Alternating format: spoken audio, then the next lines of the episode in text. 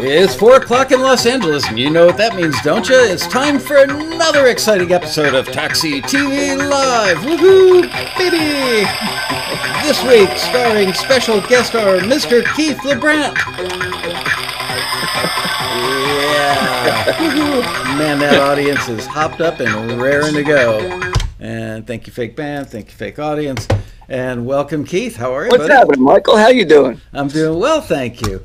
Um, let me bring down the volume a little bit there. Okay, so just so everybody knows, obviously we're doing this remote. Keith is not sitting across the desk from me here in California. I'm in. I'm in his closet right now. Oh man, I'm not going to touch that. I am so not going to touch that. um, where are you actually? Tell everybody what state you're in. I am in New Jersey, so Ah. it's uh, southern New Jersey. It's about 20 minutes from Philadelphia. Ah, what exit? Yeah. Only people who live well, people who were old enough to remember Firesign Theater and live in New Jersey know the what exit joke. But Okay. I'm not, not going to spend our valuable time on that. um, Keith and I've become good friends over the years. I've known you, I don't know, for at least ten years now, probably. Probably 2007. Probably. Yeah. Wow. Yeah. Um, so, congratulations. I mean, he hit a milestone. I saw it on our forum, uh, I don't know, a few weeks ago. His milestone is that he's had mu- his music placed in 750 TV shows. That's a huge deal. What makes it even more amazing is that Keith actually has a family. He's got a wife and a daughter, and he's got a day job. Uh, and yet, in his so called spare time, uh, he's managed to make enough music and the right kind of music. 750 TV shows. How do you feel about that?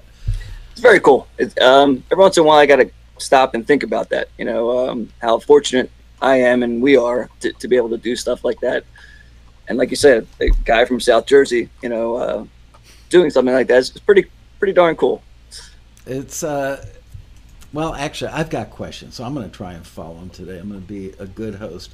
So uh, I'm sure that every person who watches this episode is thinking, "Oh, and I forgot to say hello to everybody in chat room." We'll do that in a second. But everybody who's going to watch this, whether it's the live show today or the archive version in the days that follow, uh, they're probably wondering, "Geez, how did he do that?" So you know, could you kind of give the short version now, and then we'll elaborate with all the questions I'm going to ask you during the episode? Uh, well, I actually started um, with I started playing original music uh, in bands and stuff like that. And as you get older, you know they want you to start filling out a club at Wednesday nights at twelve thirty and a.m. And you know as you get older, all your friends are asleep by then, so it needed to kind of pivot to something else. And music licensing was the was a, a nice option. Actually, my wife suggested it at, at the time. Wow, she's like the perfect wife. Yeah, she is. so we started doing that, and I started researching online, and um, I did actually get a couple, you know, licenses through like MTV shows by myself, but it was not any, anywhere near, you know, a good quantity. Uh, and then I uh, wound up looking. At, I think that's the first time I talked to you we uh, about Taxi, joining Taxi, stuff like that. And uh, as soon as I not to not to kiss butt, but as soon as I joined Taxi, like oh, That's all right. Go ahead. I won't stop you. all the all the doors kind of opened up, and that's how like, you know I was able to get the publishing uh, connections and, and get the music on on television. So I got you to thank. Well, you know, obviously you had a little something to do with it, Bucko. I mean, you're the one making the music, and uh, we'll get into you know what kind of music you make and how you make it and how much of it you make and all that kind of stuff in a minute. Let's say hello to our mutual friends in the chat room. We've got Lamar Franklin, Dave Zimmer, Kyle Sutton, musicians friend too. Um, let's see, Marion Laird, Carrie Kennard, Ann House. Hi, Ann. Uh, Robbie Hancock, piano, guitar, voice lessons. John Pearson, Charles Wilson. Anyway, uh, hello to all you guys in the chat room. Good to see you. Many of these folks, for those who are watching the show, uh, the archives later, who or who aren't taxi members, um, Keith comes to our convention, the Road Rally, every year, and he's also spent a fair amount of time in the in the uh, taxi forums over the year, so years. So he knows a lot of these people already. So it's just one big happy family. yeah, yeah. We're trying to turn it into a cult, but so far we haven't been successful. But we're trying, damn it. Um, anyway, let's get back to the questions. Um, so, how long have you been doing this now? Uh, well, I started. I was looking this up the other day. I started in two, around 2004, and then I joined Taxi at 2007. So I've been really kind of doing it seriously 2007 uh, to, to, try to do it. Okay, you know, so make, for make, 13 years. Um, yeah.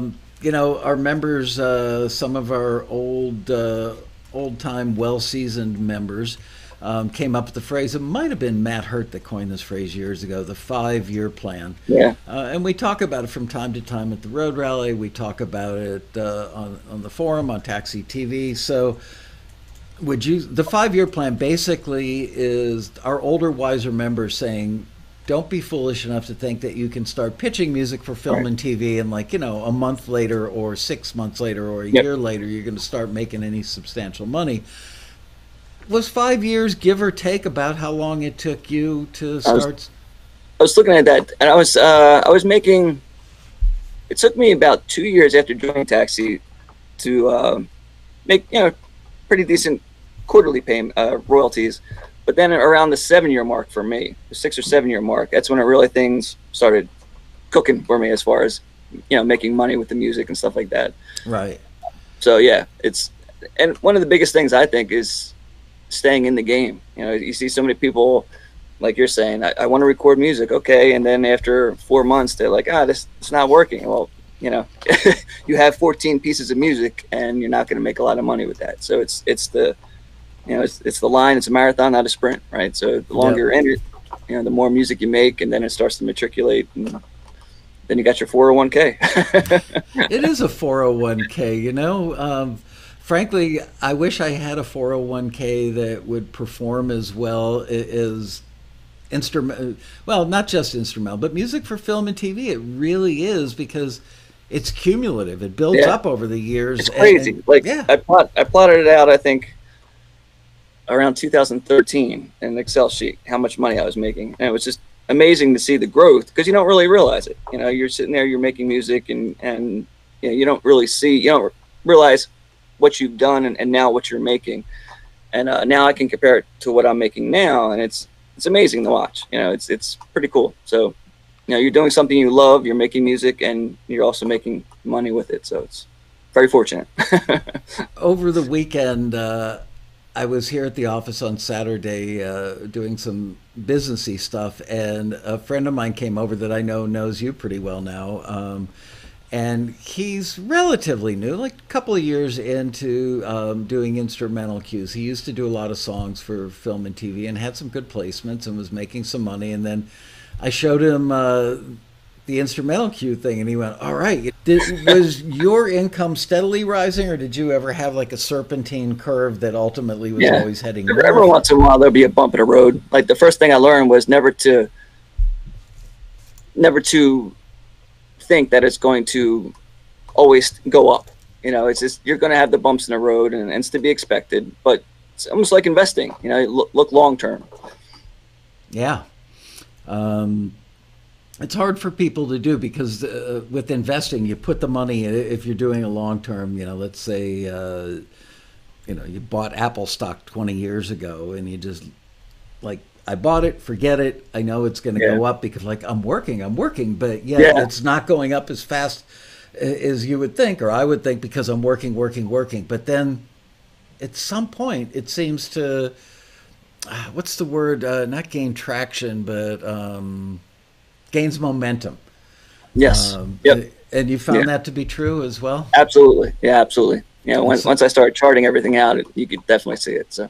And you are Mr. Chart, aren't you? What? Tell everybody what your what your day gig is. I'm a computer programmer for a um, like a lens optical company. So they supply glasses for like BJ's, J.C. Penney, Sears, and all that.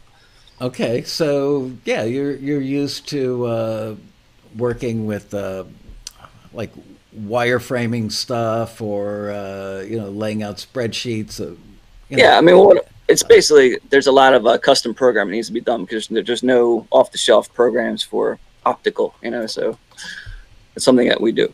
Right. Well, that's cool.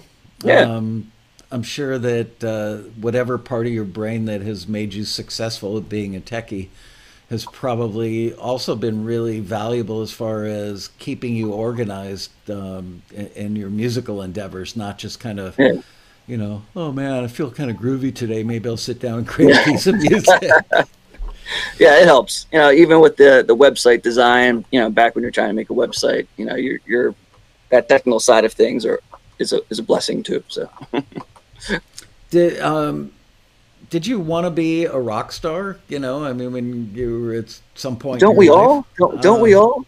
I never did. Actually, I'm that weird guy that I looked at the Beatles and I wanted to be Jeff Emerick or George Martin. Literally, really? at nine years old, I knew wow. I wanted to be the guy bossing them around rather than the guy standing on stage. That's pretty cool. I, have never. I mean, usually you start music because that's you know that you see a rock star and you want to be like that. I did.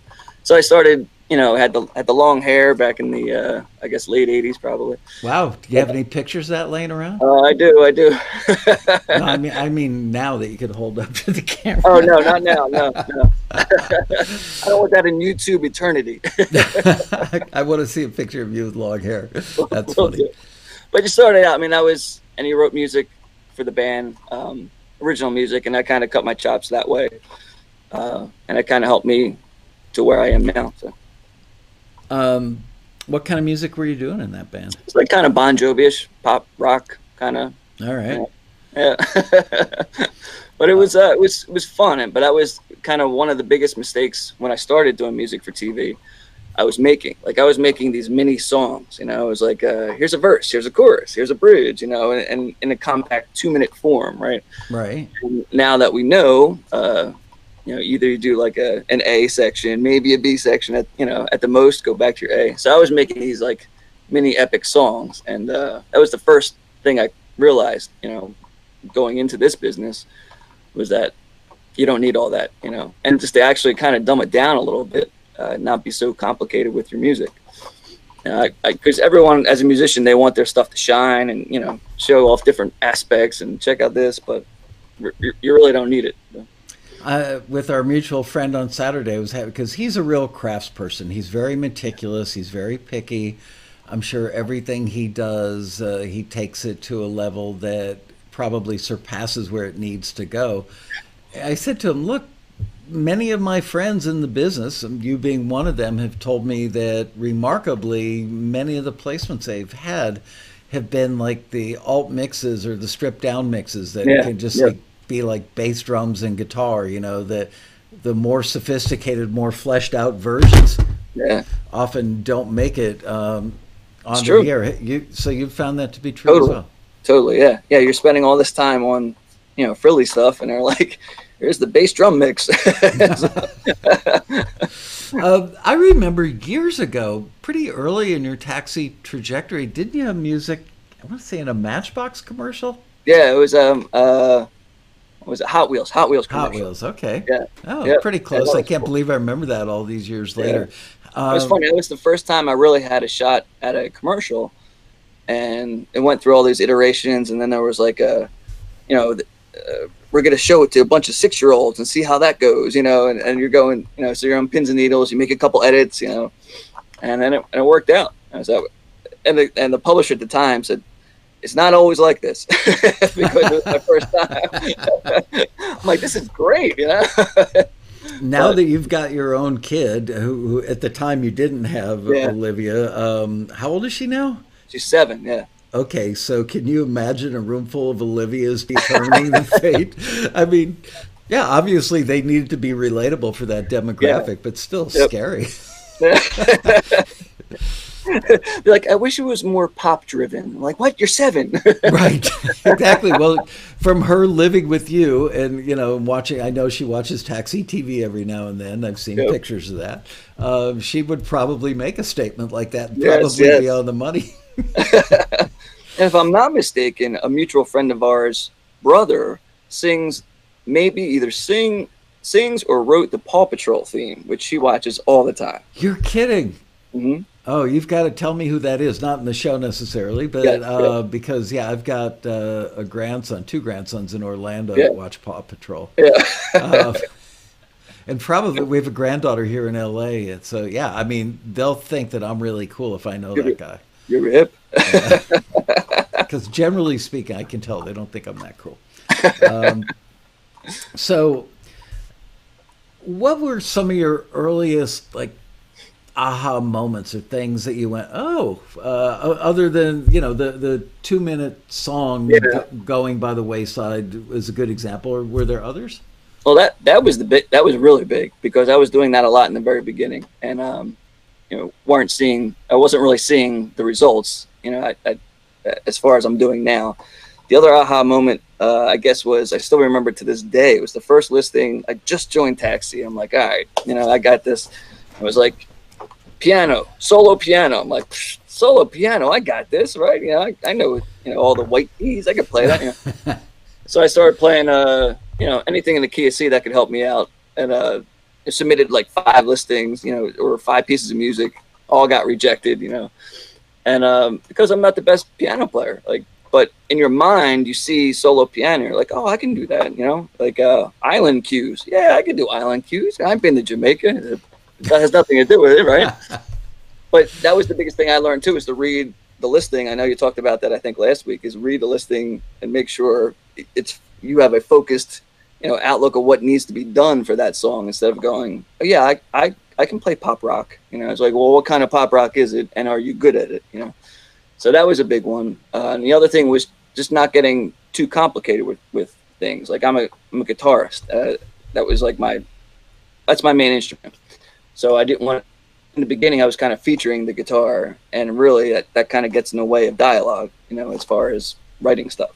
So when you're writing melodies, if if you're writing melodies, make it very simple, you know, not too high on the on the registry. That way it doesn't get in, in the way and just very simplistic. You know, that's I, I tell everybody at the rally that I talk to, it's just like just just kind of dumb it down. You know, no one's here to you're not getting you're not getting judged for the music that it's not good enough, even though you think you're awesome. You know, you're not going to get points off. You're still going to make money. That's such an interesting and true statement because, like, I get it. You know, runners want to be the fastest runner. Um, fine artists want to be the best painter that draws the biggest audience. People want to be loved for what yeah. they create. Uh, they want their their work to be loved as well, which is an extension of them. So I worry that people think, oh, you know, there's that guy Keith on Taxi TV talking about dumbing it down. But in the end, uh, you've probably heard me say this at the road rally. There's you can paint houses by day to earn a living yeah. and supports your exactly. um, nighttime endeavors, which is creating yeah. your grand opus. So okay, so you're dumbing. I'll tell you what. What? Go ahead. I'll t- tell you what I do is about it. It seems like uh, every seven years I write an original CD because oh, I just, there you go. You know, it's like sometimes you got to recharge that side of things, you know, because when I started playing music, I wrote songs for myself, you know, about things, you know, and it wasn't about TV. So that side of me kind of, you know, the the uh, the well gets a little empty, and it's it seems like every six or seven years I'll just you know write something and record it, and then then I'm good, you know. So I got to get some stuff out uh, as far as the original side, but you can do. There's no one saying that you can't do both, right? I mean, you you yeah. can't just just because you're doing music for television doesn't mean you can't do the other thing. And, dumbing it down, uh, you know, it's probably an overused phrase. I mean, when, yeah. when there's an art form, uh, yeah. in, instrumental cues in particular, that you might see used a lot. You know, like 75 to 100 of them in any given hour of reality TV. Yeah. Um, anybody that under it's like country music. People think country music is dumb because it's about yeah. girls and their Daisy Dukes and drinking beer with the boys out at the pond and riding yeah. around your pickup truck and it's probably the best crafted yeah. songwriting, you know, in the planet Earth. Yeah. Well, same thing is true for instrumental cues that you've got to um, you have to know the drill, and, yeah. and it it takes work to create. It's not just playing an instrumental; it's, right. Yeah. it's making the right kind of instrumental. You're exactly right. It's how to start it, how to end it, where to put the edit points, you know, which is another big thing. So it's not just you're exactly right. Not just dumbing down and playing three chords the entire time. It's creating ebbs and flows in the music and and crescendos and taking it down and, and spots where an editor can go, okay, I'm gonna I'm gonna cut it here. Having a great ending, having a great intro, you know. So it's those things that that will help you get the music placed also. Uh, let's talk about edit points for a second. I'm glad that you brought that up. Um, for people who are watching the show that might not know, an edit point is for an editor, a video editor, who very often, especially in the case of reality TV, is the person who's selecting the music uh, right. and laying it in the show. And so they're looking for good ways to cut in and out of that music to make it line up with the video edits that they're doing. So are you a fan of doing edit points that are just like, you know, snare beats or kick beats or a guitar yeah. ka-chunk or something that's editable, um, something oh, yeah, that's yeah. easy to cut on, or do you go as far as having a rest so that there's actually a little gap between sections, right. or do you do I, both? I kind of do both. You know, there there might be a time where in that piece I'll have a, a rest where they can kind of start a new section, and there might be maybe another spot in there where I'll do like a little break, you know, and, and bring it up with the you know drum fill or something like that. So there's maybe two edit points in there that that they can choose from. Um, really depends on the piece and how long it is, as far as what I do. But I try to mix it up. You know, I'm, not a, I'm not a fan of just one or the other. Earlier, you mentioned that there's a kind of a, a, science to the art of creating cues that it's not like songs and it's primarily an A section um, our mutual friend that was here with me on Saturday said, you know, Michael, a couple of years ago, uh, you and I went out to dinner and you gave me the advice of like a really short intro. I said, no, I said short or no intro. It can be right. either or. What they don't want is 15 seconds or 35 yeah. seconds of intro. Uh, and he said that he's done a lot of studying of, of the genre of instrumental cues and noticed that the stuff getting used most frequently has no intro at all. It might just have a drum turn or something that starts it out.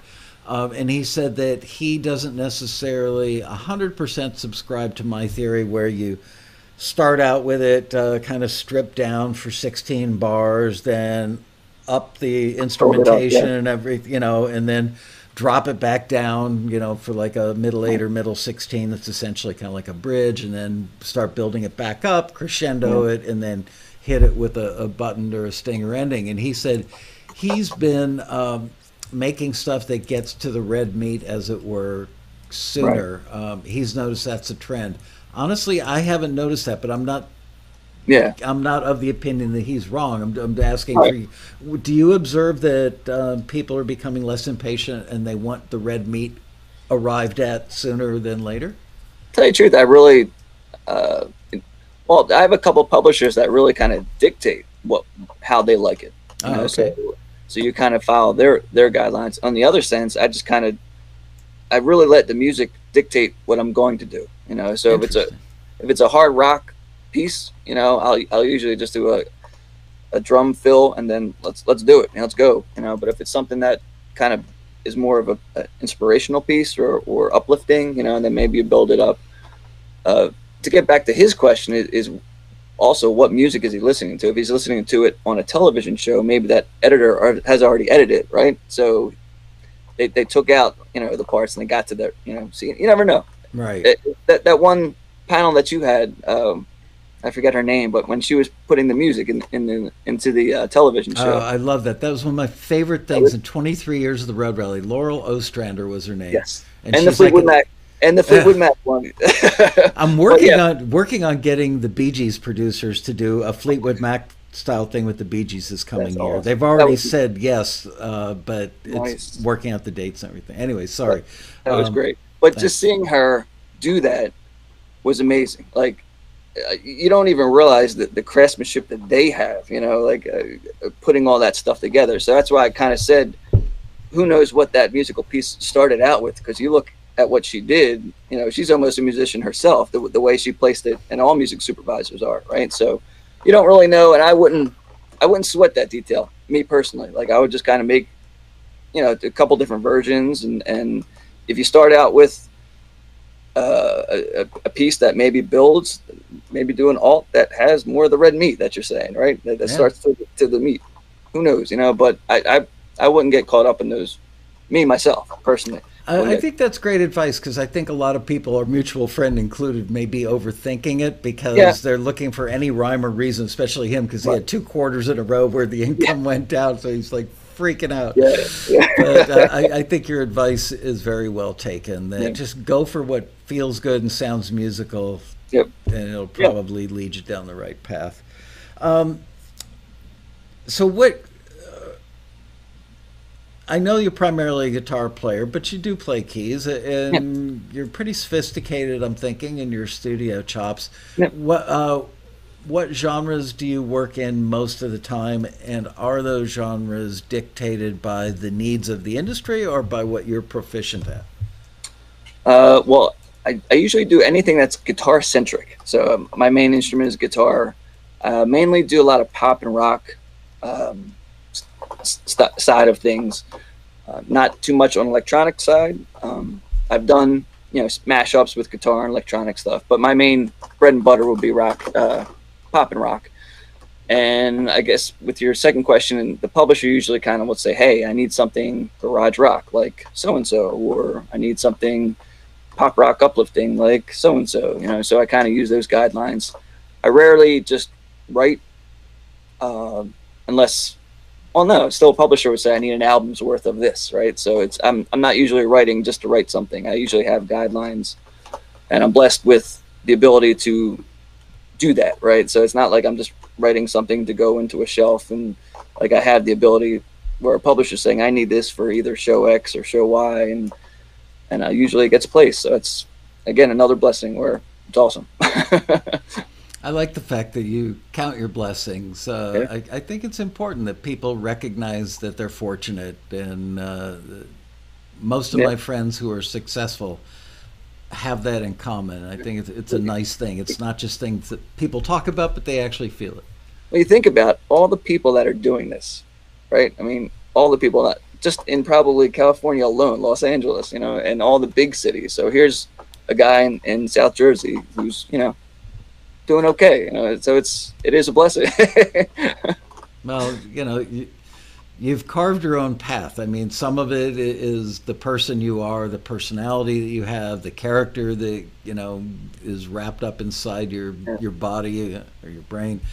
Uh, I think that all goes into the the formula. It's not just who's the best musician, who's the yeah. who yeah. makes the best music doesn't matter as much as the whole package, you know, right. the, the, work ethic and all that stuff. Yeah.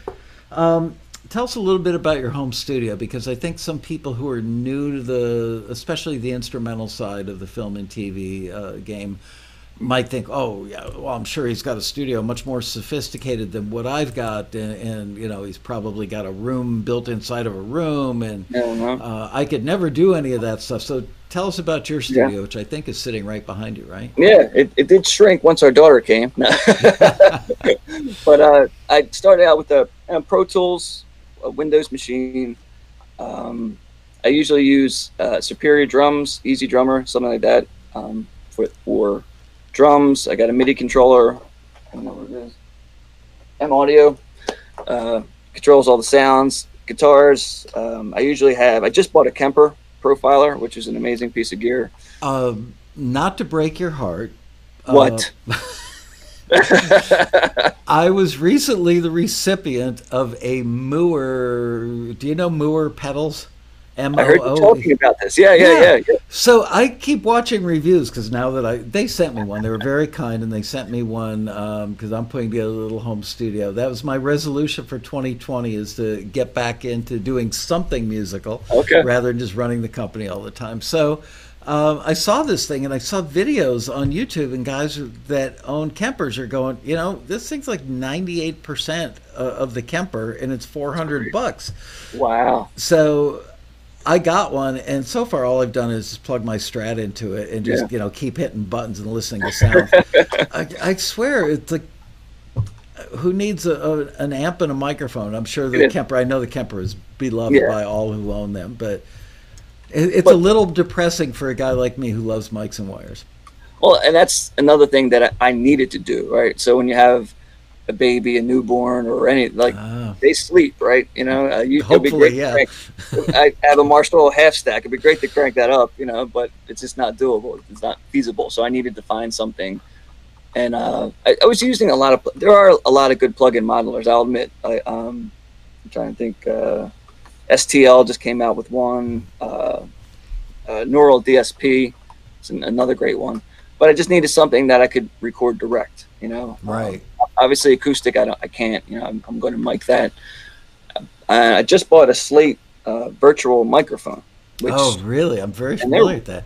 Really good. Like, wow. Uh, I'm thinking, all right. I got it on a stupid sale. I'm like, all right, I'll give it a shot. And it really, really is good. So I was uh, pleasantly surprised with that one. So it's it's basically what I have, and so I'm able to do a lot of stuff direct, and I'll work at night, um, which doesn't make really make a, a, lot of noise at all. And then uh, yeah, so everything. What do you have uh, for your monitors? Uh, Adam A7s. Oh, okay. Yeah. Yeah, those get a lot of love. Um, yeah. Jonathan Cain from Journey, who was our keynote at the Road Rally uh, this past year, as you well know, yeah. um, I asked him what his favorite monitors were, and he said Genelecs, that the people at Genelecs take great care of him. He's got a studio in Nashville, and okay. uh, he's got one in his house as well in Florida. And he loves his Genelecs, but he also mentioned that, that he loves his Adams.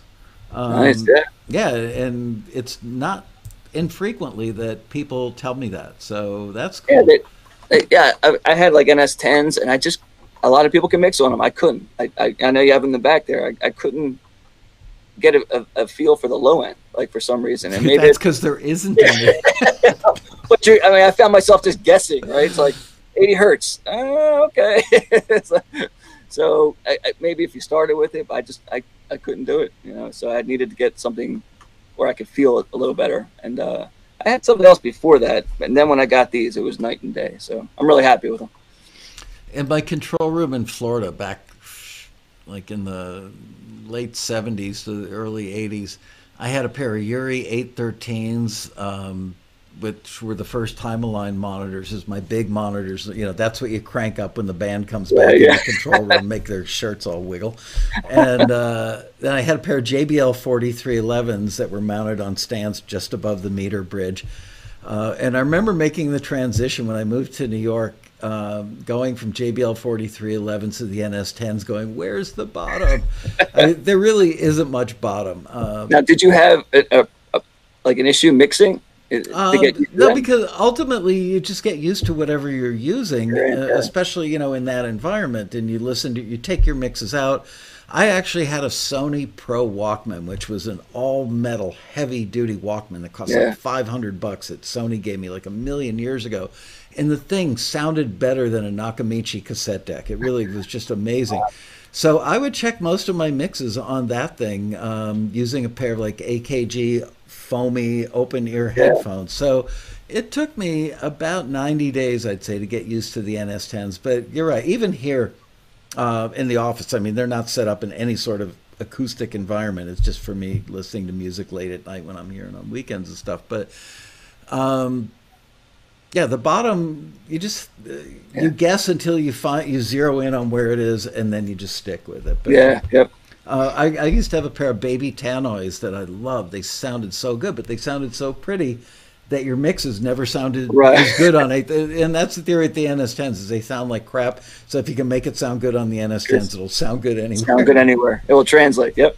So what's your recording process like? Um, what time of day do you typically work? Are you one of these early morning dudes who works before the family's up? Are you late at night? I'm, a, I'm more of a night guy. So you know, we'll make. I get home probably like five thirty.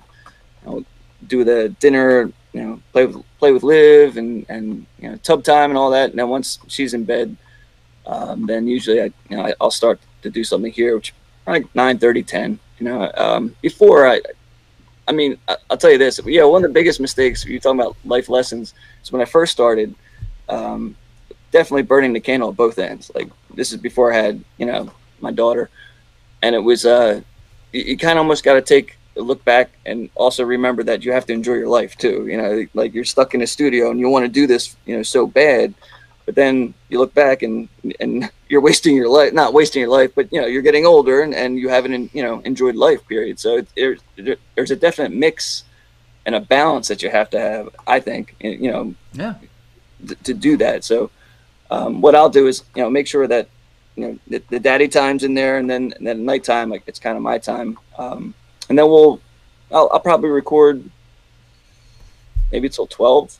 Um, you know, dep- it really depends on the project. If I have something that's you know tight deadlines and stuff like that, I'll obviously put the pedal to the metal. But you know, if I'm working on an album compilation or, or something that doesn't have a hard deadline, I'll try to go till like 12 and, you know, and just make it a, a, a nice pace, you know, so I'm not, you know, burning the candle at both ends. So I'm going to ask you something, and I need you to be honest. Not yeah. that you've ever been dishonest with me, but how many times have you crawled into bed and said "Good night, honey," and you snuggle up to your wife, and you go, "Oh crap, I should have done this, or I forgot that kind of you know alt mix, or oh, if I did this, have you ever gotten well, back out of bed? My, when I first started, uh, my first two years with Taxi, I was just I was just always gunning it, and there was times would be like, you know, I forgot that alt mix, like because you're still learning the whole system, you know, so you run down and, and, and get it, but not not these days. If I'm if I'm in bed, I'm I'm sleeping. Good, you're a better man than I. I, I, keep like a little audio recorder in my nightstand drawer and post-it notes. Nothing yep. freaks me out worse than looking for a stack of post-it notes in my nightstand drawer at like two in the morning, and, and when I can't find it. Um, so, is your methodology for working? Uh, are you like a start out with the drums kind of guy? You know, yep. what what order do you do stuff in? So, it, it's funny because I never really sit down and work it out on guitar first, which you think you would. You know, you'd say, okay, I'm gonna get this guitar. I'll just kind of, you know, usually just have an okay. It's a, let's say, a garage rock track. Mm-hmm. So I know exactly the sound I want. For some reason, I'm very drum centric. Like I should have been a drummer, I guess, in my past life. I'm very like, uh, so I'll, know the kind of tones I want for the drums, and I'll just kind of mess around with some drum beats find something that's cool, and then maybe just riff over it at that point. So now I got drums and I got a rough guitar. Um, I think another important lesson, not not to derail this, but is to know exactly the tones that you're shooting for. Um, so when someone says, "I want something that sounds like whatever Led Zeppelin," you know, or or something like that, you know exactly what to sh- to get as far as your tones, like because that could be I think that's what's helped me throughout the years really streamline the process. Like instead of sitting there going through every single drum set and finding that snare or is this good rooms? You know, is that a good sound? Like you know exactly what you're looking for. Do you keep so a notebook way, of those things so that when you know that you're doing something that's like a, a Zeppelin thing that you can go back and go, okay, last time I did Zeppelin, I love the drums, and here's what I use, or yeah. is it all upstairs in your? No, nah, it's usually all upstairs. Like I, I there might be a couple times I might use a template, but usually I just know, you know, the sound I want to get, you know, what amp that I'm going to try to pull from as far as the guitarist, like, you know, and if it's not, then I'll research it. Like I did, I did a, uh, like a track that was, um, in the, in the, it sounded like Boston, right? So mm-hmm. then I actually found a Kemper profile of a Rockman, loaded that up, you know, and I sound, and put some acoustic and had some 70s drums and sound totally legit. You know, so it's it's knowing that he used a Rockman, right? So yeah. you know, if not, you'd be spinning your wheels trying to find that sound. I'm surprised a guy as young as yourself actually knows what the Rockman is, because man, oh man, at the time when that thing came out, it was earth shattering. Yeah. Wow. Yep. Here, here's something the size of two packs of cigarettes you can plug a guitar into and it sounds yeah. like a wall full of amps. here's amps. A tidbit, here's a tidbit I just heard, and I don't know if it's, I think it's true. Def Leppard's Hysteria album, he used he made them use a Rockman for that. Wow. The guitar tones because that it had a had a limited you know fidelity as far as yeah. and he and that amp that sound is exactly what he wanted to fill in that space frequency space. And I don't know if that's true, but it's amazing if I is. wonder if people ever took the output from the Rockman and plugged it into like a stack of Marshalls, you know. Yeah. Go for yep. uh, twice the fun. Um, so when you mix, let's say you've laid down your tracks, and it's a guitar centric, basic kind of rock cue, um, and you mix. Is there any difference in the style of mixing that you employ, for, uh, you know, for cues versus what you might do for a record? Not really. I mean, I start with the drums, um, trying to get the relationship of, of levels, and try to just do a, a level mix, right? So then you get your drums kind of going, and then you level your bass, guitars, anything else you got going, and just kind of get a straight static mix. And at that point, try to dial in the guitars and and the you know notch out frequencies for the bass and drums. A lot of times I'll bus a lot of things. Like if I'm doing a lot of guitar work with different tracks, instead of like just doing one major EQ for every single guitar track, I'll kind of bust them and see if I can get, you know, mm. general EQ for them to, to shape it. um, depending on the track. But if it's like four different rhythm tracks playing the same thing, I'll bust them, and then I'll just do one EQ move there. Nice. So it, yeah, yep. So it's just, and it's also another thing is knowing the frequencies, um, which yeah. I would say is a great thing to learn. Like if you know that you know I'm, I'm getting this very nasal honky kind of tone where to where to grab that frequency and, and you know notch it out. Or if my bass is too woofy you know know to you know that, take the filter and filter it out. So those things also save time with getting a cue done quicker right? Instead of trying to figure out and, and mess around with different EQs knowing exactly what what one to pull what to do uh, helps too. So. do you uh, use an actual bass? Yeah yep. oh okay I got a Fender five string jazz. Nice. Yeah. I uh, about I, know, I think a month before the road rally, so it was like October, I think, of 2019 when I started thinking about setting up a little home studio. Um, I bought a bass online. I can't even remember the brand, but it, it was a Chinese knockoff of a jazz bass. Okay. And it was like $98. I, I'm not kidding. And the thing arrived and my son-in-law works at Fender, um, and, mm-hmm. and, he came over for dinner one night, and he's like, uh, you know, really looking down his nose at it first. you know, it's like, hey, dude, I dropped so many hints that you should get me a great deal on something from yeah. Fender, and it didn't materialize. Okay, so I shopped abroad and I found this thing.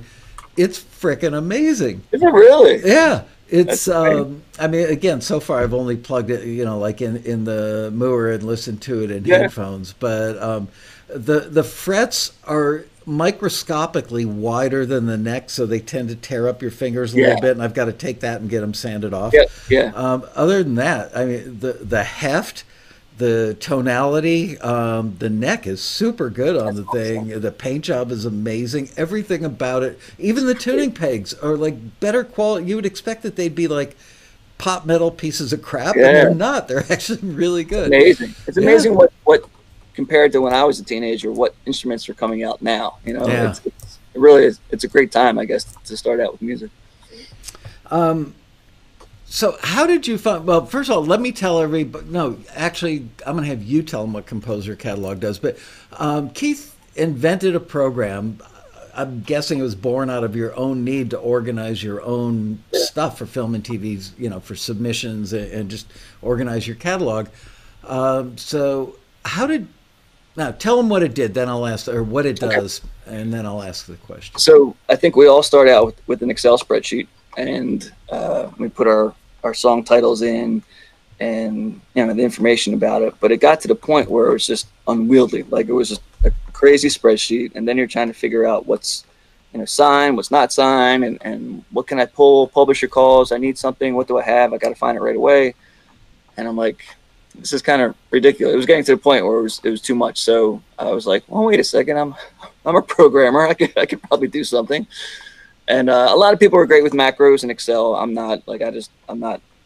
It just I don't know. It just doesn't really hit me. So I was like, all right. So I just started messing around. I programmed a basic you know program um, database backend, and I showed a couple of our mutual friends, and they're like, this is really good. This is this, this is helpful. And I, I I could use this. And I'm like, well, yeah. I kind of this is trying to help me out. And they're like, yeah, you should probably sell this. I was like, really? I was like so I kind of refined it to the point, um, you know, where it, it kind of it, it, got to the point where I could never stop because I was always thinking of ideas, right? So I'd be like, all right, oh yeah, you know, and then you know, six months later, oh yeah, you know, it's well, what better than you know, rather than having some disconnected techie guy yeah. developing, a guy who's an actual yes. user yeah. developing is. and best. I think that's the not to toot my own horn, but that's the beauty of it because it's made by a composer, right? So we know kind of things that we want to see. And that's why I offer a free trial because everyone has different needs. And I'm not saying that this is the end all be all because I know it's not. Someone has different needs and it's just something, it's a tool to help.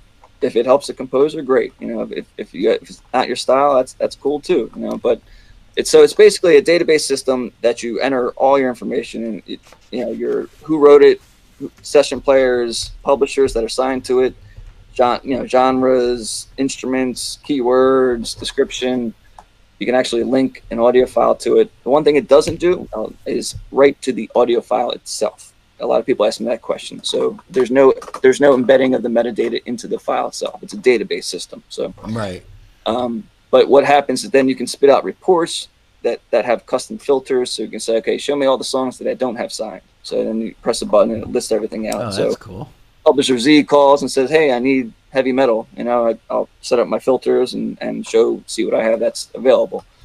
Um, and there's different uh, you can export all the information so if, if you want to try to you know throw it into a, a, you know a lot of times publishers have requirements as far as metadata and stuff like that you can just kind of export it and copy and paste it into their their uh, paper, paperwork and stuff like that so it's uh it really it, it's and the nice thing about it is i'm always uh, improving it. Like so i've Yeah. already had four major free updates that you know hasn't cost anybody but you know there's now track profiles where you can set up say i always work with custom with publisher a i'll set up this profile of publisher a. So anytime i add a new track i'll just attach it to publisher a. I don't have to retype all that information in so.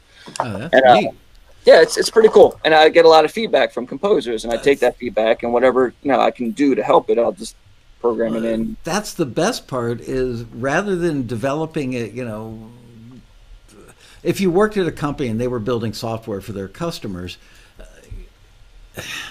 they're a little bit closed off. You're right in the thick of things, man. Yeah. You know, through all your friends, and you've got many, you know, in the taxi community that are using Composer catalogs. So the feedback loop is Yeah.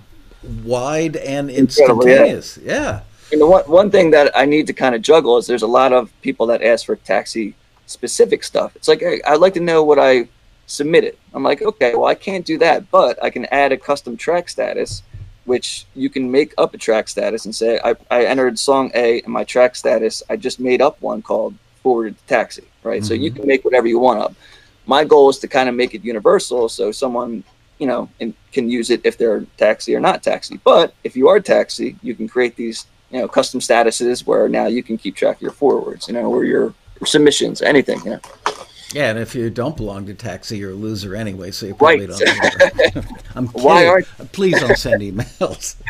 I just can't pass up an opportunity for a little jab there every now and then. But you know, it's um, we've tried to build some of that functionality into the Taxi 2.0 in the back end of, of our online thing that. Um, more functionality for members, uh, not stuff that Composer Catalog does, but as far as like forwards and Yeah. returns and, and things like that, and building a little internal network uh, of your friends, other taxi members, because yeah. the the community is so strong that we wanted to connect the community in ways that would help the community members become better uh, with their musical endeavors, but we also didn't want to try and be Facebook.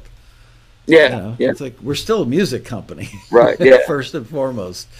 But even Um, even even uh, the forums, uh, we always talk about the forums, how incredible they are. You know, that's and that's again, if no one's on the forums, they really should be because it's an incredible tool to guide you as far as. I think we all started there with, hey, you know, how come I got this re- return because it I thought it sounded great. We're like, well, no, because this, this, and this, and that's how you learn. You know, so it, it's an incredible tool. And, and thank you for bringing that up. And if I may add to that, the, uh, first of all, it's at forums.taxi.com, forums with an S. And I see it as like a living document, whereas, um, you know, social media is very ephemeral. It's like here in the moment, Yeah. maybe here for 15 minutes or maybe even half a day or something, depending on kind of how many friends and people you're following, blah, blah, blah. The forum is a permanent record Yeah. that over time just keeps getting better and better. And I've noticed that the guys like you who contribute to the forum, it's like in the beginning you start out asking questions, Right, yeah. and then at some point you've gained a head of steam and you've got stuff pretty dialed in, and then you're the person or persons answering the question. Yeah. And it just doesn't get any better than that. It, it's Yeah. not you know some big you know cheese up in the sky. It, it's other people like you and much like the road rally, the the community, the willingness to help, and, and kind of the um, lack of competitive spirit Yeah. is just. I don't know how that happened, but I'm happy. that it is it. That is a beautiful thing about the rally, and the forum. But it's just like uh, I've done a couple of the uh, the mentor sessions. Yeah. I listen to people's music, and it feels so good to, to kind of put them on a path, right? So like because we were all not you know you start out somewhere and you need you need that guidance as, as, what to do and how to get how to improve your craft. And it and it really does feel good to give back. You know once you kind of have an idea of what you need to do then you kind of can pass that. And it, it, it is true. Usually it's like a cutthroat thing. Like i don't want to you know give my secrets away and but everyone's you know it's amazing. Um let's talk about staying current modern contemporary whatever you know adjective you want to use for it.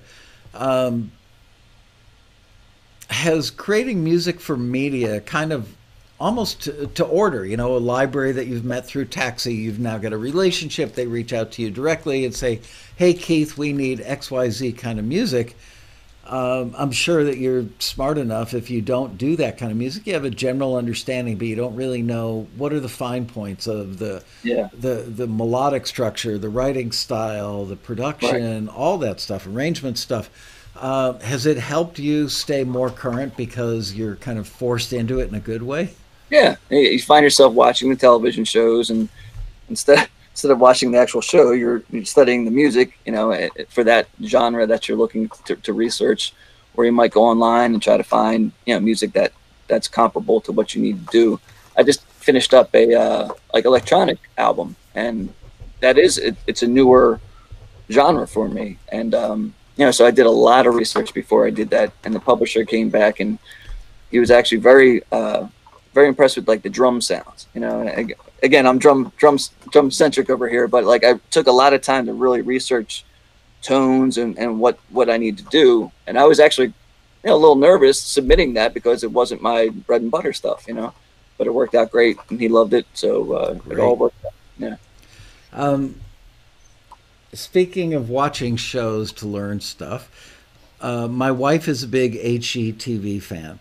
Um, and there are a couple shows on HGTV that I actually enjoy, but for the most part, uh, it's like, eh, how many times can you watch a kitchen renovation before it, you know? there's got to be more to life than yes. than that. But uh, there's a show. I actually am not a fan of the show. However, last night my wife forced me to watch a couple episodes of a show called Hometown on HGTV. Uh, A husband and wife, I believe they live in like Mississippi or Alabama, somewhere in the pretty deep South. And of course, I'm listening to the cues the whole time. And I yeah. forced my wife because, you know, it's like, honey, listen to this cue. And she rolls her eyes and we go about our thing. But the cues on that show, both acoustic and electric guitar cues, for anybody watching this episode, check out Hometown on HGTV and listen because almost everything they do is guitar based. Yeah. And I remember having the thought last night for this type of guitar, this range, because some of it is more rock and electric sounding. Um, but not like full on, you know, like stack of Marshalls electric, but right, know, like yeah. a, a, strat through an amp with 100 watts and a couple yeah. of 12s in it, kind of rock and roll. Yeah. Um, and the acoustics of it is just I, I couldn't freeze frame it fast enough to catch the library at the end, and then we wanted to go watch another episode. So I don't know where they got their stuff, but I will tell you, it's some of the best guitar-driven cues that I've ever heard. I'll check it out. Yeah, yeah it's uh, you know honestly, you popped into my mind. I, I thought to myself, I wonder if any of this stuff is Keith because I know the style, the general style of your yeah. playing and, and, your work, and it did sound like you. So you might have had stuff in there. I don't know. Funny, yeah. A lot yeah. of times my buddy will call me and be like, "Hey, I think I just heard you on," because he I've, I've, been playing with him since like I was 14. You know, he's like, "Hey, I think I just heard your stuff on this show. Do you have music on there?" yeah, well, it's a good one. And funny enough, the episode was about them. Uh, renovating a house for a young woman who was from Nashville but like uh, bought a. Uh, she must have grown up in their little hometown that's got like a thousand people in it, wherever yeah. it is. And so she wanted to buy a house to have as a home there rather than just, you know, being a, a struggling songwriter in Nashville or whatever. At the end of the show, the wife, it's a husband and wife team. Um, she's the design lady and he's the woodworking, you know, construction guy. Uh, and at the end of the show, they uh, they built her a performance place out in the backyard with a little stage and some seating and stuff, which I thought was kind of cute. My wife said, "Which house do you think she'll go for?" And I said, "The one where they can put the stage in the yard, because there's not a musician alive given the opportunity to have a stage to do like house concerts in their backyard that would pass that up." And it was a much smaller house and a much harder harder house to renovate. And sure enough, she picked it. So at the end of the show, they decided to throw a little music party out there, and the oh, That's wife, cool. who's on the show, was actually playing guitar and singing with this Wow. woman who's the Nashville songwriter. They were really, really good. I mean, Oh like totally legit. So I was She'll get a she'll get a deal out of it next. yeah, there you go. Um, so let's talk about deals a little bit. Um, so many people who are new to submitting music to for film and TV. Um, music libraries, for those of you who are new to this, music libraries just means it's a, a film and TV music centric publishing company. Um, and it's not in the same model as traditional publishers that sign writers to a, a long term publishing deal and advance them money every year. They sign pieces of music and often don't give you any money up front for it. Sometimes they do, most of the time they don't. And they take 100% of the publisher's share, you keep 100% of the writer's share. If they place it in a TV show, basically, if they make a buck, you're making a buck. So that's the, the short version of that.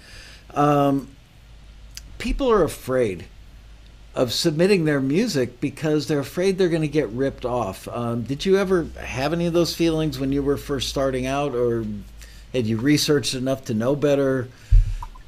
I in my mind, I, they were just like, I, I would, they were so I can make them, I guess, quickly. I, I was never attached to them, and that's that, that's another lesson. I think also is, is they're not your babies. Right. You know, keep them you know, for the best opportunity. You know, just let them go, like uh, like Frozen, right? Let them go, and, and my daughter, right? I was going to say, how many times have you seen Frozen? And does Olivia have the Anna dress? Uh, we just had to buy one of those for our granddaughter for her upcoming birthday. 80 bucks for an Anna dress.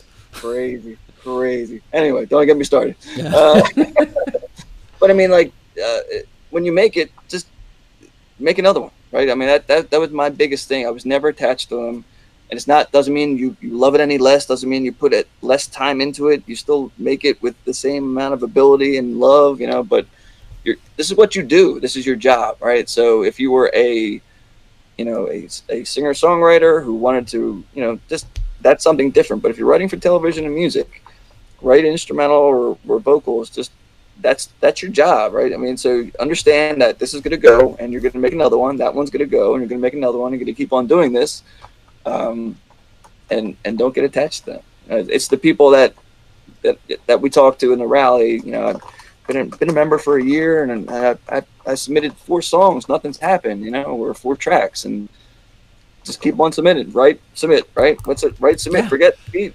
wash rinse Absolutely. Uh, you know, I hear this from members a lot. Uh, we all of us on, on the staff hear this from members. You know, I've been a taxi member now for nine months or a year and a half or two years, and I'm getting forwards. I've had 14 things forwarded, and I haven't heard. he's laughing already.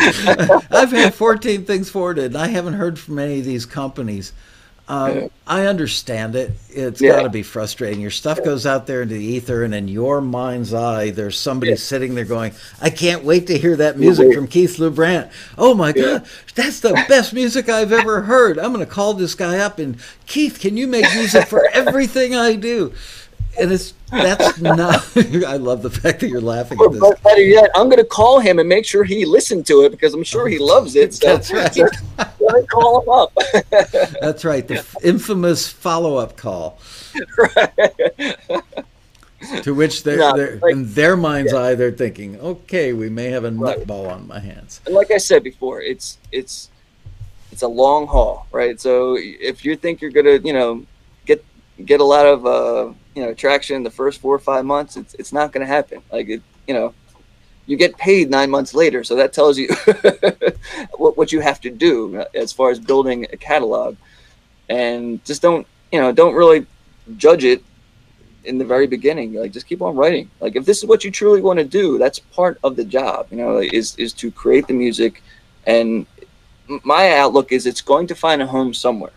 There's never going to be a wasted track right? So if a publisher said, "Hey, now I, I can't use that," I'm not gonna be like, "Oh, I just wasted all that time," because there's another publisher that I'm sure is going to be able to use it. It just didn't fit that one, you know, yeah opportunity. It's not about the music being liked or loved. It's about right. the music being right for that publisher's client base. Yes, and, and even with the listings, I'm sure like you get with people how that fit perfectly. Well, maybe you got forwarded, but maybe the publisher for what they needed, it just didn't fit. Doesn't mean it's a yeah. bad piece of music. It just didn't fit their needs or, or that music supervi- supervisor's needs. So, you know, I just I just take it with the mentality of nothing's going to be wasted. Um, I'm going to find a home for something, you know. But it's a like, great like attitude. Said, yeah, normally I'm writing for a television show, which is nice, you know. Uh, but in the beginning, that's that was my mentality. Like, I'm just building my catalog, you know. So if, if a publisher if I got that forward and I, you know, they signed that song and I said, well, here's two more. If they said I don't want them, you know, then I would say, okay, well, I'll, I'll find a home for them, you know, and, and I will. So, uh, how many pieces do you have in your catalog right now, give or take? Uh, it's I, I don't even know. Um, easily over a thousand. I know I know this that I had at two in 2012 because I found my my document. I had over 32,000 placements, 32,000, I guess, drops where they used the music. Wow. And that was, that and that was eight years ago. Was eight years ago. So who knows what it is now, but it I, kind of, and it gets, you know, logarithmically bigger. Right. It's not like right. it's just a multiplier of that. Right. I mean, it's like, oh, it's got to be hundreds of thousands. Yeah. I tell the example is like you, you have a placement on a show and then that show obviously gets played so you keep on making the money there. Maybe that show goes to a different network you know or streaming. Or then i've seen a show go onto an xm radio station you know so you're making money there. So just that one cue and that one show starts to you know matriculate to different spots. And then you you know write keep on writing music and that it continues to grow like that so. I i, re- I agree. Uh, going back to what we talked about earlier in this episode, which is it is the greatest 401k. If you've got the ability to make, re- you don't even have to be an incredible musician, an incredible writer. You just have to understand what the task is and be proficient enough to deliver quality right. writing and quality material that fits what they're asking for. Yeah, a couple things is when you say you're going to deliver, deliver. Uh, it sounds so stupid, but it's so important, right? So then you have the the publisher's trust or the music supervisor's trust. When I say, when I ask Keith, I need this by Tuesday, I'm going to get it Tuesday. You know, there was right. a time where I had, uh, it was another commercial opportunity where, you know, the, the publisher had asked me, you know, can I get something like that? And I was actually, I have a side cover band that I was at rehearsal. It was at 10 o'clock. And you have I, time for I, a cover band? Crazy, right? Yeah, it is crazy.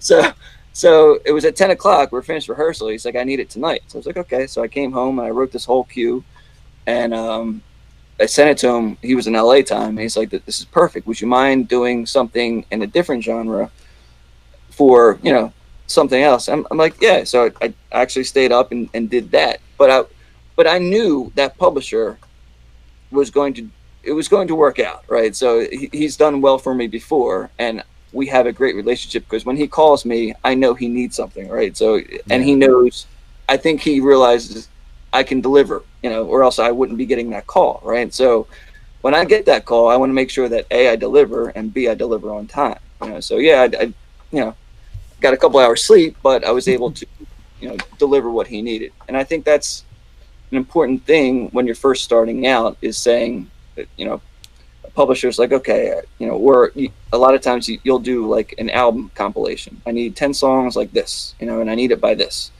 Well, that, that in the beginning could, could be a little overwhelming. And, and there was times where, uh, you know, you're, you're down to the wire, but you want to make sure you hit that deadline because if you don't, you know, then a publisher might be like, yeah, I mean, the song's good, but I can get so-and-so and he'll get it to me on time. You know? There was times where I just talked to a publisher uh, a couple days ago where he was saying I need, you know, a couple different albums and so and so, and I was actually just real with him. I said, I can get you the albums. I can't get you that amount because I have this, and he understands, you know, what I have done. But to me, it's Sorry. important for family time and all that. Like, I don't want to be the guy, the, the father who's never around, you know, who's always in, in, in the basement cranking out tunes, you know. So I was realistic with him and he appreciated that. He's like, okay. And I still, I just got the same, um, you know, the same job, just a little bit less of, of the things that I needed to do, you know. So we both made out that way. So that's, you know, a lot of people want me like, I, I can't, I can't say no. It's like, well, I didn't say no. I was realistic, and I think a, music supervisor or a publisher would appreciate that. You know, as far as you know, they say I need two albums by you know two, in two weeks. If you can't make it, just don't say yes, and, and then hope to God that you know you, you, you make it. You know, because I don't think that's the way to do it. Because you want to build trust in the beginning. You know, it's great that you make great music, but it's also a business too, right? So you have to have the trust of the publisher, the trust of the music supervisor when you say something's going to be done, you're going to have a quality, you know, music, and it's going to be done on time. So, So I'm glad that you're talking about trust with the publishers because um, for somebody who's new and just starting out at this, they don't know these publishers. You now have relationships with them because you've worked over and over um, for them over a number of years. One of the things that we hear a lot is how do I know that they're not going to rip me off? How do I know that this contract is fair? Um, again, I mean, earlier you said, "Hey, it's a cue. It's it's not like a grand opus. It's not the the Yeah. biggest hit you've ever written. It's a cue." But is your experience that generally speaking, the library owners, uh, specifically the ones you've met through Taxi, because we actually vet them before Yeah. we run listings for them, have you found them to be pretty honest, pretty on the up and up, and that the contracts all fall within a range of what I might refer to as reasonable? yeah, yeah, no, absolutely. It's a, you know, in the beginning, it probably is a little overwhelming until you start, you know, it's, so, someone's uh, they they want the the publisher share of this, you know, and then then you start asking your composer friends, and it's it's normal, you know, it's the normal agreement, and and it's nothing to be worried about, you know, and, and if if you do write the the opus or and it's great and it takes off, and you know, then if they use it illegally, then it's still your song. You'll make the Right. money. I would hope that Beyonce would steal my song. as long as you had the copyright registered with uh, the Library of Congress, you'd be in pretty good shape. I have a feeling. But yeah, I, I, I my experience is nobody wants, no business owner, no production music library owner, no publisher wants to destroy their reputation in the industry over a cue that might make them, you know, a hundred or two hundred or a thousand dollars in its Right. lifetime. They're Right. not going to do that. They may make a mistake because they're overwhelmed. They may forget to send you the email with the contract, or Yeah. they may, you know, get the title wrong. People are human and they make little Yeah. mistakes every now and then. But I've never seen one example in 28 years of running this company where a publisher intentionally tried to steal a piece of music or rip anybody off. Yeah, no, I agree. I agree. Yeah, it's just educate yourself, but you know, don't go. Know know the agreements and and obviously the non-exclusive, exclusive. Know all that, and and but it's not rocket science. You know, you, figure out what's like you said. You vet a lot of the companies through taxi, so that's an added layer of security there. So you're not like some Jim Bob and the, you know. Oh no, you froze. He's frozen. Oh yeah, I just caught up with it. That's, Screaming, streaming is working fine here. Well, it's not working so fine here. So I think we may need to fire the show back up. Um, let me try something here. uh, I'm gonna call him real quick. Okay. I'm Yeah, gonna- it was on his end, so it's not his connection. All right. Um, call Bria and just know everybody that we're working on getting this ironed out. Uh, Keith has frozen, and we're not talking about the Disney movie. I'm gonna let the ladies figure this out. And while we're frozen, check out my new. I got a lava lamp. I can just send him the link again. Bria doesn't even hear that. Okay. Hi Keith. Um, you actually froze on the live stream. I don't know if you were able to see that.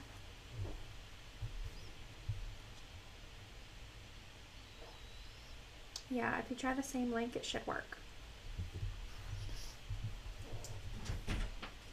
No. It's frozen. Yep, and we're not talking about Anna and her sister. Hello, everyone. All right, let's see what we got. It was going so well.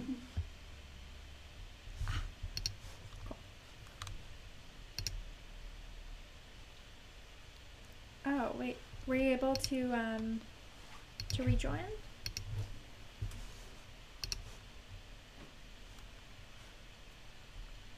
Said the session was full.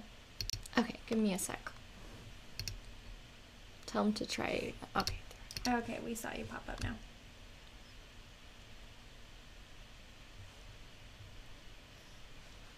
Mm-mm. Give me a sec again. Sorry, please hold, guys. Yeah, Sabria's just um rebooting our connection with the uh, session, so hopefully we can connect with you again. Did you click on the link though? Yeah, but try clicking the link again. Um, oh no, here we go. Cool. Thank you. All All right, cool. Give us Oh. a second, guys. I'm just gonna add him back into the frame, and then we'll be good to go. Sorry about that.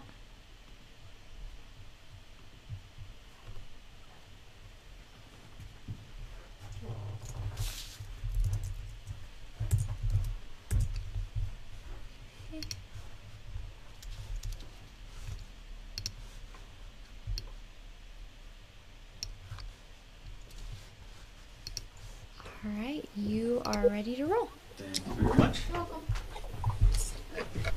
I was just writing a quick cube. All before- right. I Sorry was just about writing a that. quick. I was just writing a quick cube while we were down. Um, yeah, I was showing off my lava lamp. Uh, it's- I've always wanted one. I don't think I've ever owned a lava lamp before. So there we go. Exciting lives that we lead, huh? anyway, um, so where were we? What were we talking about? Um, hmm. There we go. Excuse me. Uh, Michael should be nervous. We just found his replacement. Who's my replacement? Uh oh. Um, oh, Bria, I gotcha. Um, okay, so uh, anyway, um, publisher is stealing music. Oh yeah, so we were talking about. Thank you, uh, Ari. Just reminded me we were talking about publishers stealing music, and we Yeah. and we both agreed that Yep. no, you know, um, it just doesn't happen. So. Uh, we've got about 15 minutes left to go on the show, and at some point uh, towards the end of the show, I want to bring in my biggest fan. Um, her name is Olivia. Um, There you go. I've known her since birth. We've never actually met in the Be the flesh. first time. This will be the first time. But Actually, I saw the picture of uh, us watching Taxi TV when she was a baby. Yeah, absolutely. That made it into the uh, staff kitchen here at the office so that everybody could see it. Um, all right, so let's do some Q and A. Um, man, you've been a great guest, by the way. Just Thank you. uh, you know, Thank you for having me. Oh, I'm I, I I'm grateful that you could do it, and I love hanging out with you. Like I said, to, for audience members who don't know or came in late, Keith and I have become friends because of work and probably mutual respect over the years, and it's nice. You know, it's uh, that's my little side benefit of, of running Yeah. taxi is that I get to meet people like him and develop friendships. Um, somebody asked earlier um, how many pieces uh, how many forwards did you have before you got your first deal somebody else i think asked how many pieces uh, i can't remember how many forwards I, I, I personally am not a fan of this math because it's different for I everybody don't, but I don't think you could do that math, to be honest with you. Um, and that was probably back in 2007, so I would have no idea. but I just know that I struck out a lot in the beginning um, because I thought I could do everything, right? So I think the, the takeaway from that is you can't do everything, you know? So start with your meat and potatoes, you know, your, your best genres, kind of try to get them going and then expand. That was the beautiful thing about Taxi is like, I joke about it now, but I was doing you know, rock and pop guitar stuff. But then I, I start branching out and, and I, I did island cues and I did, you know, electronic cues so that I was able to kind of expand, but I wasn't, I was, I guess I, I knew enough to know that in the beginning, uh, it wasn't going to happen. I need to do a lot of research as far as what those genres, you know, how, how to pull those genres off, right? So um, that's that's the biggest thing is, is the research, I guess, with knowing if you're going to expand from your meat and potato genres, know what what those sounds are and those sample sets and pardon me, all, all that kind of stuff. Um, Glenn Johnson just asked, is there ever a time where you just felt like giving up? Um, and if so, how did you push through that? Usually around 12 in, in the morning, I feel like giving up. No. um, there's, um, well, I guess there's times where you feel, for me personally, like you started out playing music for you. And there's times, sometimes where it's like, here's another tension cue here's another so you're that well kind of empties of of the original music sense so that's this is me personally and that's why i kind of find myself writing music every seven years or so i'll write an album you know and that refuels that side of things and i can get back to i guess there's like some click, ticking uh ticking clock in my head saying it's, it's time to write music for you for a little bit you know and, and i'll take for an example i have a project i'm finishing up that's my own stuff that I started seven years ago. Wow. but it tells you the time that I don't have a lot of time to really work on it. So it's when I been that long since the last album. I remember you sent me that last yeah, one. Has yeah. it really been seven years? Yep. Yeah. Crazy, right? yeah. Wow. It feels like it was three years ago. I can't believe it's been seven. Dear God. So, as far as um, giving up the music, no, because I think what happens is it gets, you, you get these, uh, marks, right? These bars. So the first time I was on my very first placement was on an MTV show called Sorority Life. And it was an emotional time for me because I heard my music on television. I was like, wow, you know. So then that got to the point where then I started seeing mute money come in, and then it was like, wow, I got a couple hundred dollars, and then it's oh, here's some more money. I got like a thousand, and then you start to see the money build, and that's kind of like you, you, then the bar kind of gets raised. Like, so what can I do next? You know, I got a commercial from Hot Wheels. Oh, great. You know, can I do you know something like that? Oh, I got was in a movie on TV with the Black Keys. There, that's pretty cool. You know, so you get these little things that that happen, and kind of keeps you going. You know, and the biggest thing for me is if you feel like giving up, go to the rally. And I'm not endorsing it, but I mean, obviously, I, yeah, I please do. Uh, I am endorsing it, but, but for me, I use that for recharging my batteries. Like you're with all these people that that have so much energy that want to do the same thing. Like we as composers are usually in the studio by themselves, right? And and yeah. not talking to anyone. So now you're in this place where everyone's so cool and and they all have, you know, they're all talking about the same thing. You can all relate. And when I come back from there, it really recharges the batteries to, you know, to keep it going. Anthony Fr- uh, Franz wants to know: Are you copyrighting everything before you submit it? I am not. No, that would, that would that would be a, quite an ordeal. and it's funny because I didn't know this till like three or four years ago, but the vast majority of our members who are making instrumental cues, which are basically 60 second to two minute yeah. pieces of instrumental music that are not structured like songs, they don't bother to copyright or register the copyrights because ultimately the publishers that are going to pick them up are going to register them. Right. And, yep. and the cost and the time expense yeah. and everything. It's like, why register it? First of all, eh, they earn pennies. People, one of the wisest people I've ever met in the music industry said to me, the music library business is a penny business. But if you make a lot of music, boy, do those pennies add up. Yeah, so, so you know, copyrighting something, registering the copyright for a cue. We talked about this a little earlier. So what if somebody steals it? Not that anybody does. I can't say with right. absolute certainty that right. you won't have somebody copy your piece of instrumental music. But you know what? Uh, you know, like a one four five blues rock thing. Yeah. You could say, well, that dude's blues rock thing sounds like mine because we both use a one four five, and we have a lick that's kind of similar with you know a yeah. dirty slide yeah. that stuff is bound to happen. Nobody's stealing it by intent. It's just you know kind of uh, generic to the genre, I guess, or endemic of the genre. But um, there's just I, am not a music attorney and I'm not giving legal right. advice.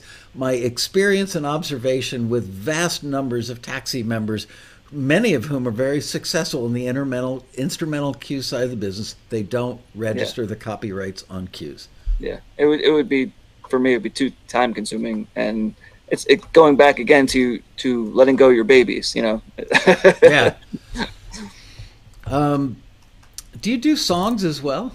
I do. I do. Um, so I, I, also sing, and then sometimes I'll I'll um, you know either get someone to sing, do a work for hire, or collaborate with somebody, and, and also do the vocals.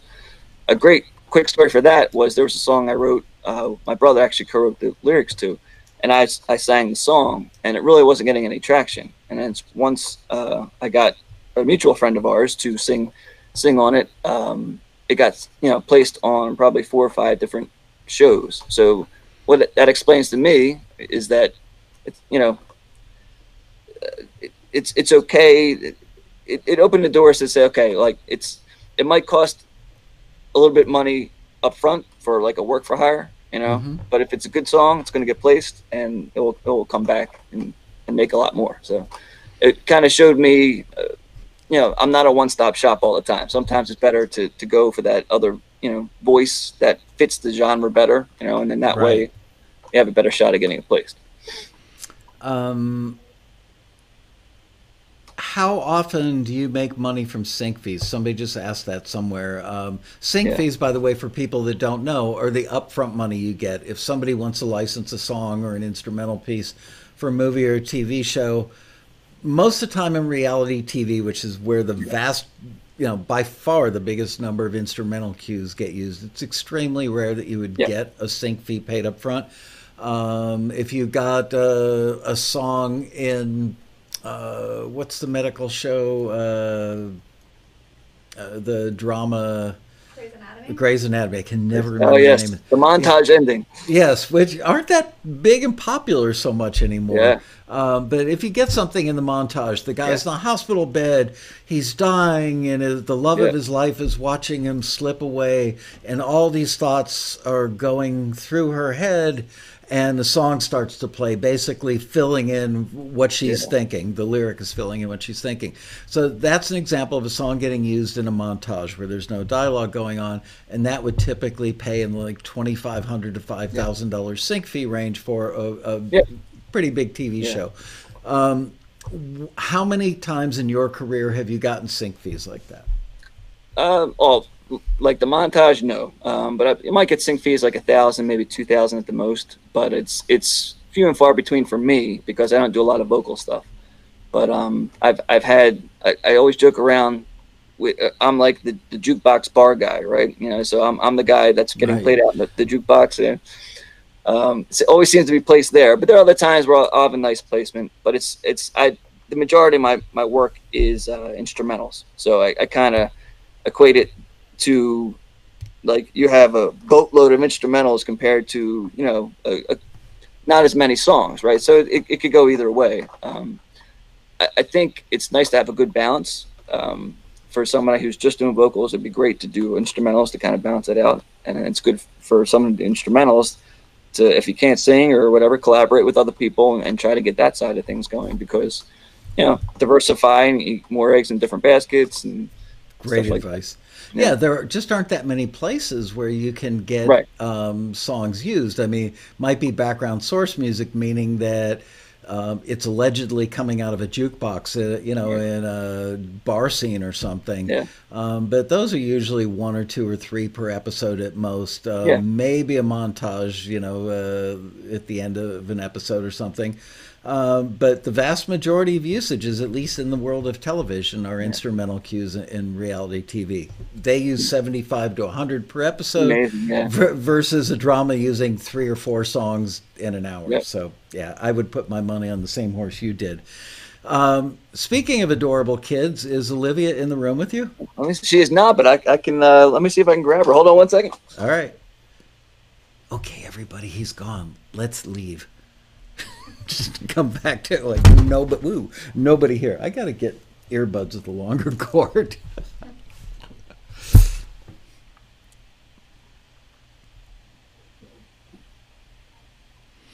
Uh, Anthony Franz, I'm going to take your question while Keith is grabbing his daughter. Uh, can you be successful without keys and MIDI? Yeah, if you're a guitar player, you could be doing guitar cues. You would certainly open up your uh, possibilities. There we go. Hey, This is Olivia, hi Olivia, how are you? Man, This is my you are- intern. you are even. I even want to pick out surprises. you are We're even prettier than the last You say hi picture that I got of you. I, Hi. You are a gorgeous little girl. so Uh, one day, I want to play the piano. oh, hold on. You Get the shaker, right? Hey. There we do that. oh, there you go. You know, really, Olivia, if you start making cues now, by the time you're ready to retire, you'll be a multimillionaire. Just saying. piano? All right, we gotta go. Okay, you go back upstairs. Yeah. All right, say bye, to Uncle Bye, Monkey. Liv. yeah. Great, great to see you, kiddo. Thanks for coming down. Say hi to your mom. Um, Ann House says, "Too bad she's so shy." I already have. yeah. I already have. Um, somebody go just go see mommy. Somebody just asked if I could play a couple examples of your music, which I'm not going to do in the show because I wanted to get the information out there. Yeah. But I do want people to hear your music. Um, KeithLubrant.com. say it again slower. KeithLubrant.com. K E I T H L U B R A N T. I once said to Keith many years ago, I said, How do you pronounce your last name? He goes, Rhymes with Lou Grant. For those of you who are old enough to remember the Mary Tyler Moore show, Lou Grant was her boss. And ever since that, whenever I say your name to people, I go, Rhymes with Lou Grant. I always get a I smile. I saw that on the email and I laughed out loud. Yep, I've never forgot that. That's such a, a great, uh, I don't know what they call it, a mnemonic or something. Um, wow. I, I am like, I, I could go for another hour, but I know that we've got two minutes left here. So let's take one more good question. Um, or is there anything that we've left out that you'd like to talk about that I haven't bothered to ask yet? No, I just I, biggest things is, is you know don't don't think of them as babies. Keep on writing, keep on submitting. You know everything's you're building a catalog. So if you don't get a forward from Taxi or or a publisher, it's you're you're still building your catalog, and and it's a numbers game, and Yep. it's you're you got to stay in the game in order to, to make traction. So that's I guess the the, the biggest take, takeaways from me. Uh, Nina Harris just posted in the uh, chat room. She said, "I'm perplexed by comments that strings and brass don't sound real enough when I splurged on the BBC orchestra. Can you advise be- better instrument libraries?" Um, and I'm not sure if Nina means, and we don't really have time to go get too elaborative elaborative on this, but if she means that she actually got the real BBC orchestra to play cues, you know, or play um, charts Yeah. down a wire, or if she got a library that had the BBC Yeah. orchestra. But If, I, if it is- I go ahead. if it, is, if it is a library, it, it would be all about articulations, velocities, and making it sound realistic. You know, if you're hitting a note that's at a 127 MIDI, you know, the whole entire time, it's not going to sound realistic. So it's knowing how an orchestra would play the bow, what instruments, and stuff like that. It's just really knowing the, the orchestra itself and how the instruments work. You know, It's amazing how many people get go will spend eight hundred dollars on library of, of strings, and then forget that violin players don't use a thirty-two foot long bow. That's so true. two minutes later. Uh, here's a question: Does Composer Catalog work with OS X 10.15 Catalina? Does Catalina, any- we're just working on the update, and I just got um, today, I believe, the the update. That was actually a tough one. Um, so probably in the next couple weeks, we'll, we'll be ready. Yeah, I've heard a lot of things don't work with Catalina Yeah, yet. crazy. I, I haven't updated because I like my computer just Yeah. the way it is for now. It really Um, threw threw it for a loop. So, but so- a couple weeks probably. Um, and where can they learn more about, or where can they get the free trial of Composer Catalog? Right. So if you go to composercatalog.com, uh, you can download the free trial.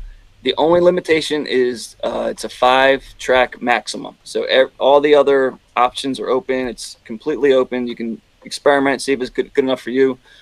Um, I'm also updating it right now with a couple new free updates. I think I did like three other updates before that. So even if you buy it, doesn't mean it's going to stay the way it is. I'm continually improving on it. So. Um, okay, so remember everybody watching the show uh, when we go off air or tomorrow. Uh, it takes a few minutes for YouTube to actually, excuse me, render the show and get it up on you know up on YouTube as an archive. Uh, but go in the comment area down below the video and comment your real name um, and tomorrow we're gonna, or whenever I said the deadline is, uh, I think midnight tomorrow night, uh, California time. We're gonna shut our eyes, take the flying fickle finger of fate, go up and down the list, and go bingo, bango, and whoever we pick, we're gonna actually have Keith send you your very own free copy of Composer Catalog. Yeah, man. Yeah, people will love it. Um, I, I, you know, Keith turned me onto it while he was still developing it. I Yeah. was very impressed, and he's done a great job. And you can tell he's a, a smart guy, that a very thoughtful guy. You know, uh, I'm sure he didn't leave stuff out of it. So, with that, I would like to say thank you, man. You you were just an amazingly great guest. I, I hope to have you back uh, because you've got so much to share, and I Keith, every time I see you post on the forum, you know, when you hit 300 and then one day you posted um, 600 shows and then Yeah. recently 700, now it's 750 shows. I, I literally get a lump in my throat because Oh. I know you, I adore you as a person, and I'm just so happy that it's worked out well. But it wasn't, it's not so much luck or coincidence. It's because the way you're wired and who you are and your work ethic and your talent and your family being supportive, the whole thing coming together.